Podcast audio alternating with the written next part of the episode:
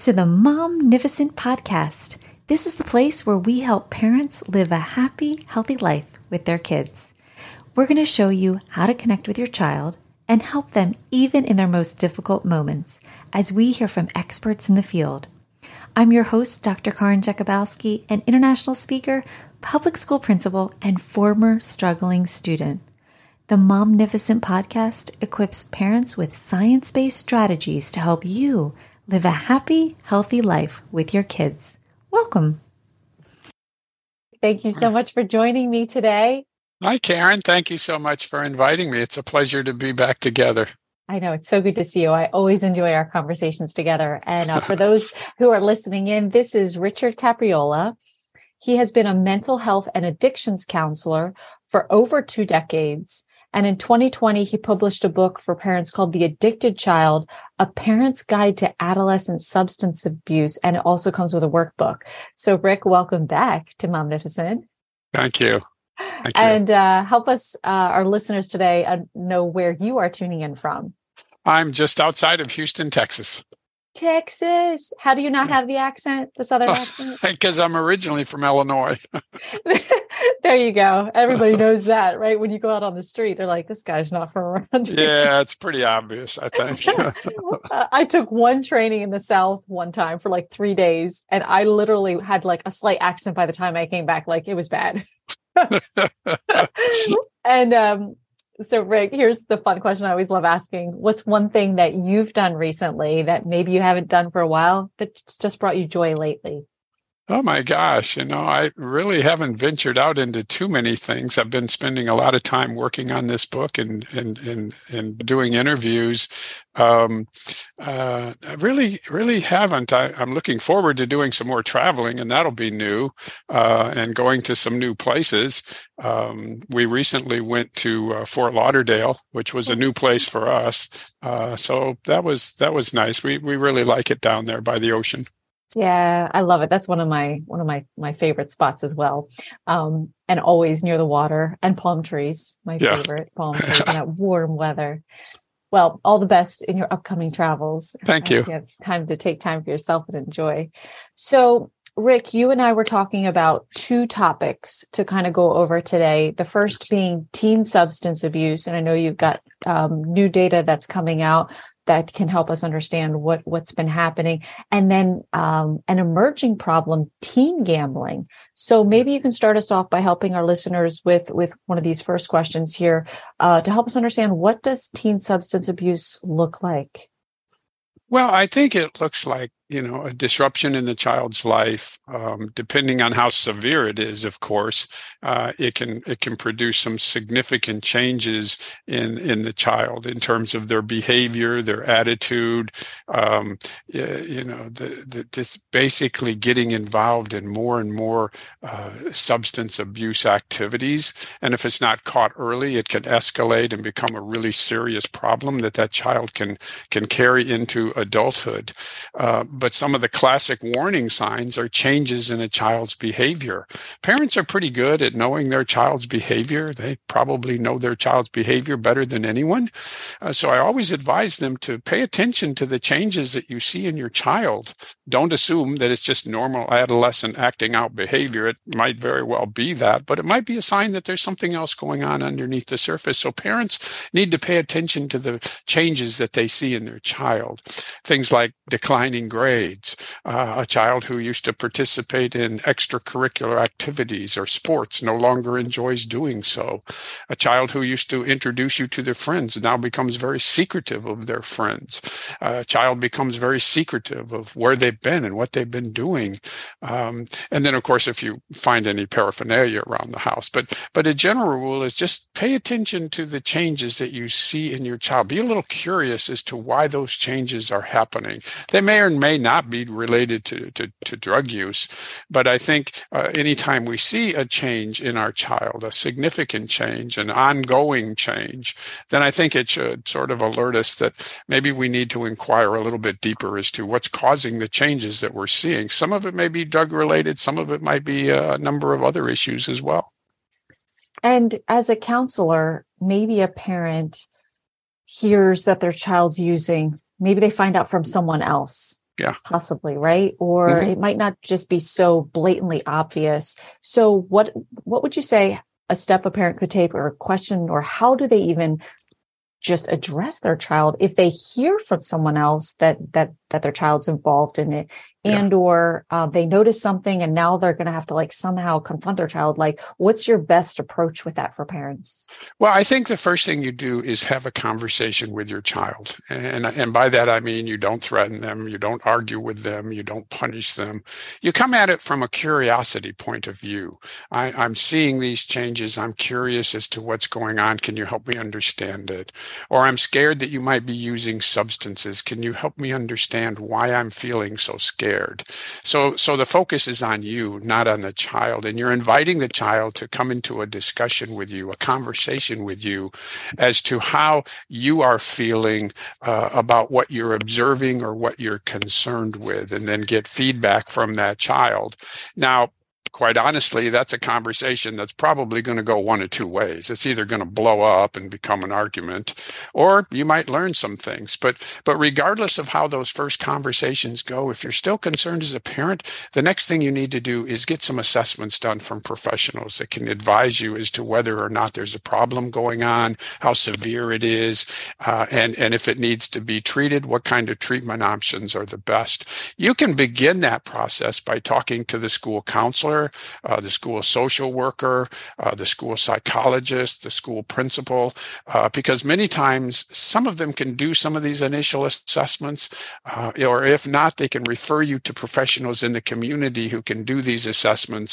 Uh, but but it's really important that if you're concerned your your child might be using a substance, that you get some professional assessments done so you can either rule it in or rule it out and and get the treatment if needed. Because the earlier you intervene it's like anything else. With the earlier you catch a problem and intervene and provide treatment, the more likely you are to get beyond it successfully.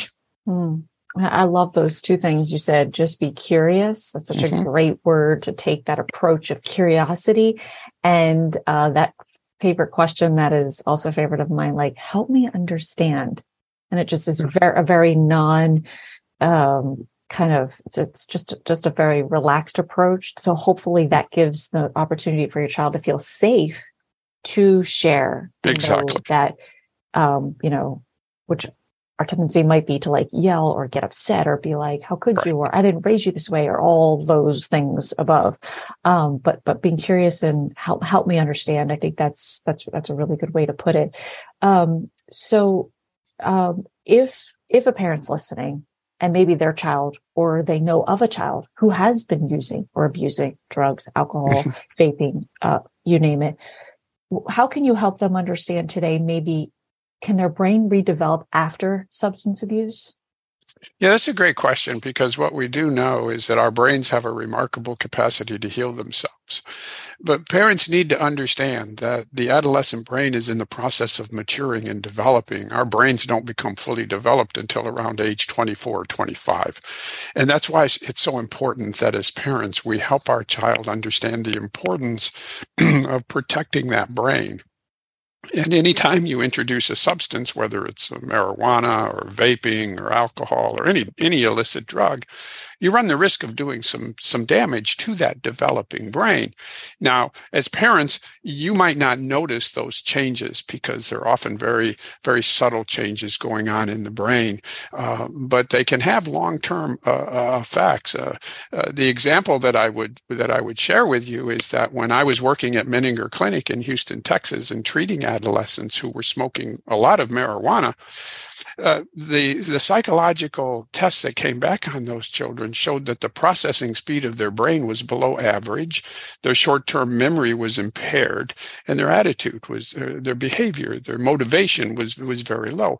Now, some of these changes, like a processing speed of the brain and the short term memory, might not be readily observable by the parent, but they're just examples of what's going on underneath the surface, and the importance of protecting that child's developing brain so that it does not incur any damage as a result of introducing drugs to it. Now, if drugs are introduced to it and the, and the person has treatment and gets beyond it, we know that our brains have a remarkable capacity to heal themselves. So even if a child is using a substance, once they enter treatment, they stop using, then the brain starts to heal itself.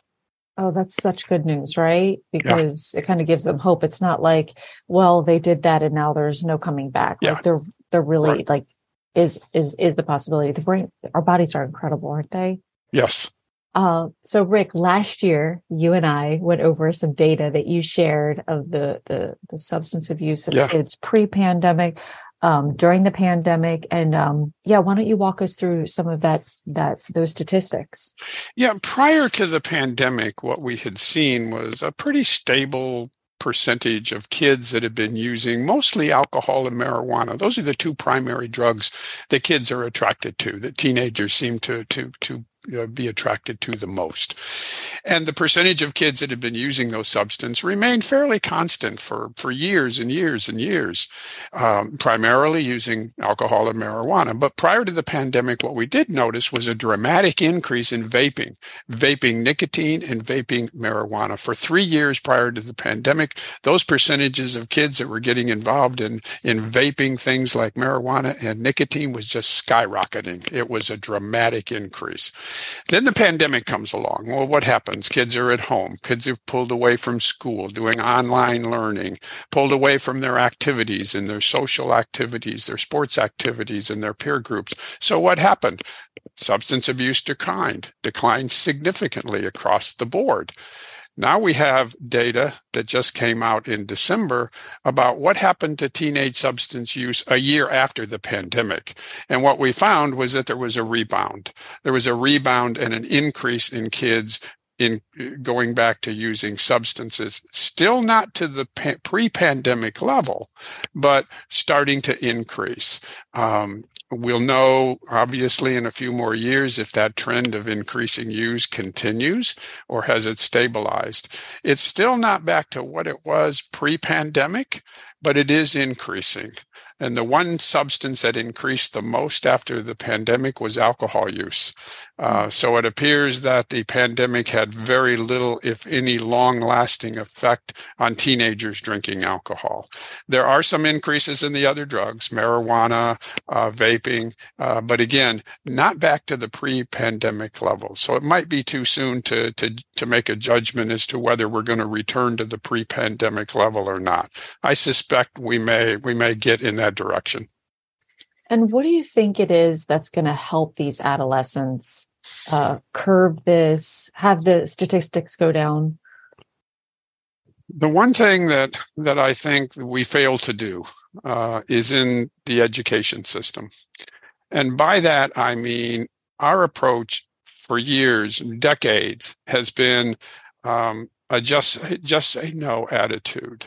So we will tell teenagers that drugs are bad for them. We'll tell them that they're illegal. We might have a school assembly and we bring in a law enforcement official who talks to them. None of that means anything to teenagers. They don't care about it. They don't believe it to begin with. But what I noticed did make a difference was when I started to talk to them about the neuroscience because they're curious about their brain. They want to know how their brain works. They want to know what the brain does. Even as early as middle school and elementary school, they're very curious. They want to learn. So the approach that I would take would be a neuroscience approach. I would teach them about the brain. I would teach them what the brain does, what the different areas of the brain are responsible for. We have an area of the brain that helps us talk. We have an area of the brain that helps us uh, walk and, and, and, and, in other areas. And then once they had a good understanding of how important the brain was and what it does, then I would introduce how drugs work in the brain so that they could draw that connection between the importance of the brain and what it does and drugs and what they do to the brain. And it was almost like a light bulb would go on. Then they understood, wow, this stuff really affects my brain. It has the potential to damage my brain. That approach which is founded in education, is a lot more effective than simply telling kids that drugs are bad, they're not going to work, and they're going to do bad things to them because they discount that. Right. So if we're going to change over the long term, how we're going to change how we're going to change adolescent substance abuse, we need to do it through the education system. We need an education approach that helps children starting from elementary school through high school learn the importance of protecting their brain and then learn what these drugs can do to that brain. Because mm-hmm. it's just like if you tell a kid not to do something, what are they going to do? You're going to do gonna, it. They're going to figure out a way to do it. Yeah, and, right. and I was just listening to another um, author on a podcast just this week, and he was like, "Yeah, if you tell them no, they're going to go and and seek it out and find it. You that's not going to, you know." be the answer for them. And if you tell them why or how it impacts them, that they can control that, you got to give them that sense of ownership. Yeah. And with that understanding, then it flips it to educating them for what they can choose for themselves because the effects that it's going to have on them. So yeah, exactly. That's, that's, that's exactly what, what they were saying as well.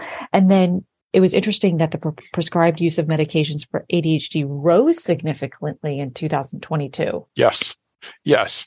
And, and, and we think that that's attributable to the fact that again, kids were at home kids were staying at home many parents were staying at home and working you know from home and what we think is it allowed parents to pick up on the fact that their child might have an attention deficit or a learning disorder because they they observed them more being at home. Mm-hmm. And there and, and then when they observed that, they sought they sought out medical attention, which then led to an increase in the prescription drugs for ADHD. So I think the fact that um, that these kids were confined to home a lot more parents might have been able to pick up on some of these cues that their child might be struggling with learning or attention and then sought out medical attention, which then led to them being on prescribed drugs.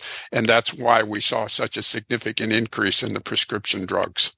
Yeah, because what was it, 11% in 2021, up to 15% in 2022. Yeah. Um, and then I'm going to shift. Uh, let's shift to our next topic. Um, and now there's this new emerging problem of teen gambling. Okay, yeah. tell us more about that. Well, what we know and what the data will tell us is that four to five percent of kids between the ages of I think it's 12 and 17 meet one or more of the criteria for having a gambling problem. Okay, four to five percent in that age range. If we look at the high school population, um, we know that 60 to 80 percent of high school students report having gambled for money during the past year 60 to 80 percent. And 4 to 6 percent of those students are considered to be pathological gamblers already.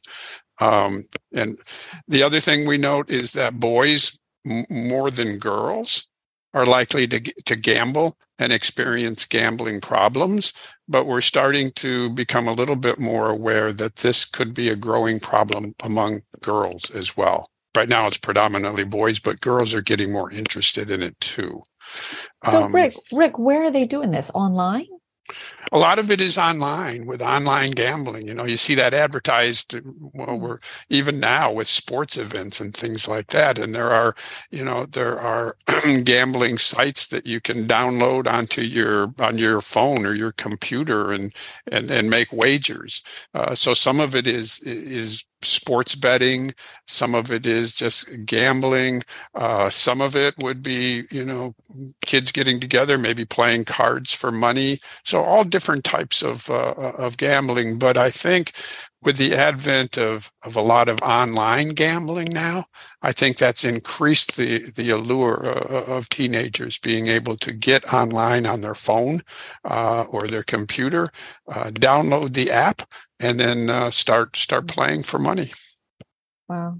And what if a parent's listening and probably some parents will be in shock to realize that their kid is gambling and or know that this is even a problem in teens yeah. right now. And right. so what if one of our listeners knows of or finds out their kids gambling? What what, what is your rec- recommendation and steps for them?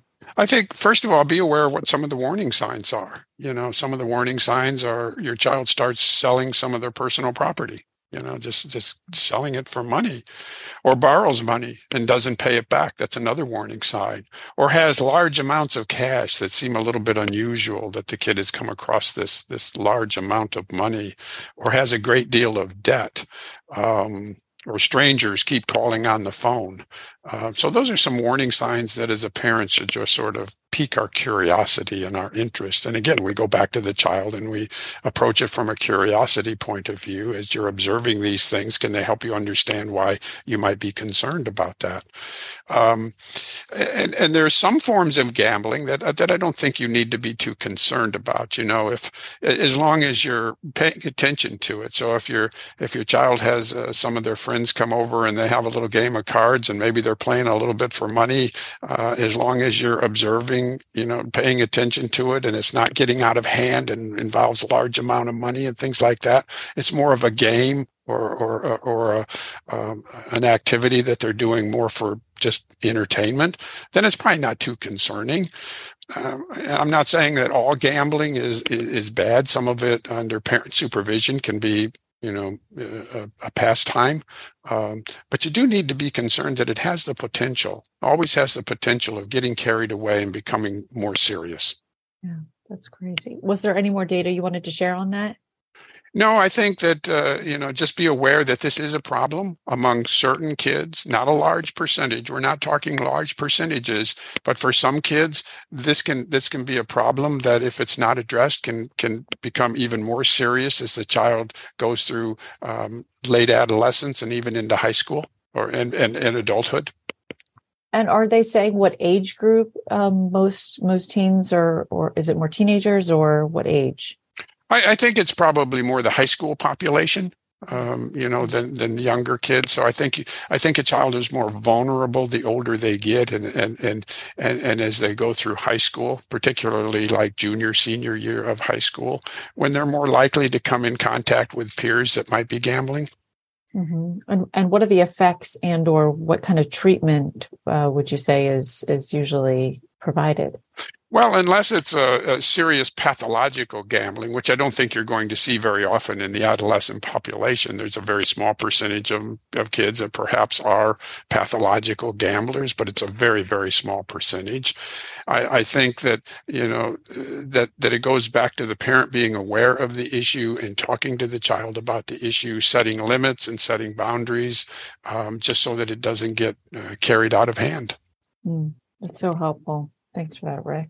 Um, and is there is there anything you lastly you would like to say to our listeners today? I would say that when it comes to substance abuse, that um, don't become um, paranoid don't become frightened of this issue. Learn as much as you can about it so that you feel prepared if you have to deal with it. You hope you don't have to deal with it, but if you do, you you feel prepared, you know what to do. Be aware of what's out there on the street. Understand that all kids every child is vulnerable to getting captured by drugs, but that knowledge is power. And the more that you know about this, the more you know about the warning signs, the, the more you know uh, what treatment options are available, then you feel more confident as a parent that if you have to address this issue, you can address it in a way that helps you feel comfortable and prepared. And that's the best that a parent can do. Know what the warning signs are, have a plan in place, hope you don't have to deal with it. But if you do, feel prepared and confident that you can deal with this issue and help your child and your family. Thank you, Rick. And how can someone find and follow you? Um, go to the book's website, which is www.helptheaddictedchild.com helptheaddictedchild.com. There's some blog articles that parents might find helpful. There's one on, uh, you know, adolescent substance abuse. There's a, a, short little paper on 10 questions that you can ask your child uh, to check in on their mental health. Um, and there's a link that'll take you to, um, to Amazon where you can purchase the book if you want as either a Kindle or, or, a paperback. And I would encourage every parent to get a copy of the book. It's only about 100 pages. It's a quick read, but hopefully after reading it, you'll feel more confident, less afraid, and more prepared to deal with this issue. And uh, just keep it on your bookshelf as, as a reference. That's awesome for yourself and for someone you know, because you never know. Yeah, right. right.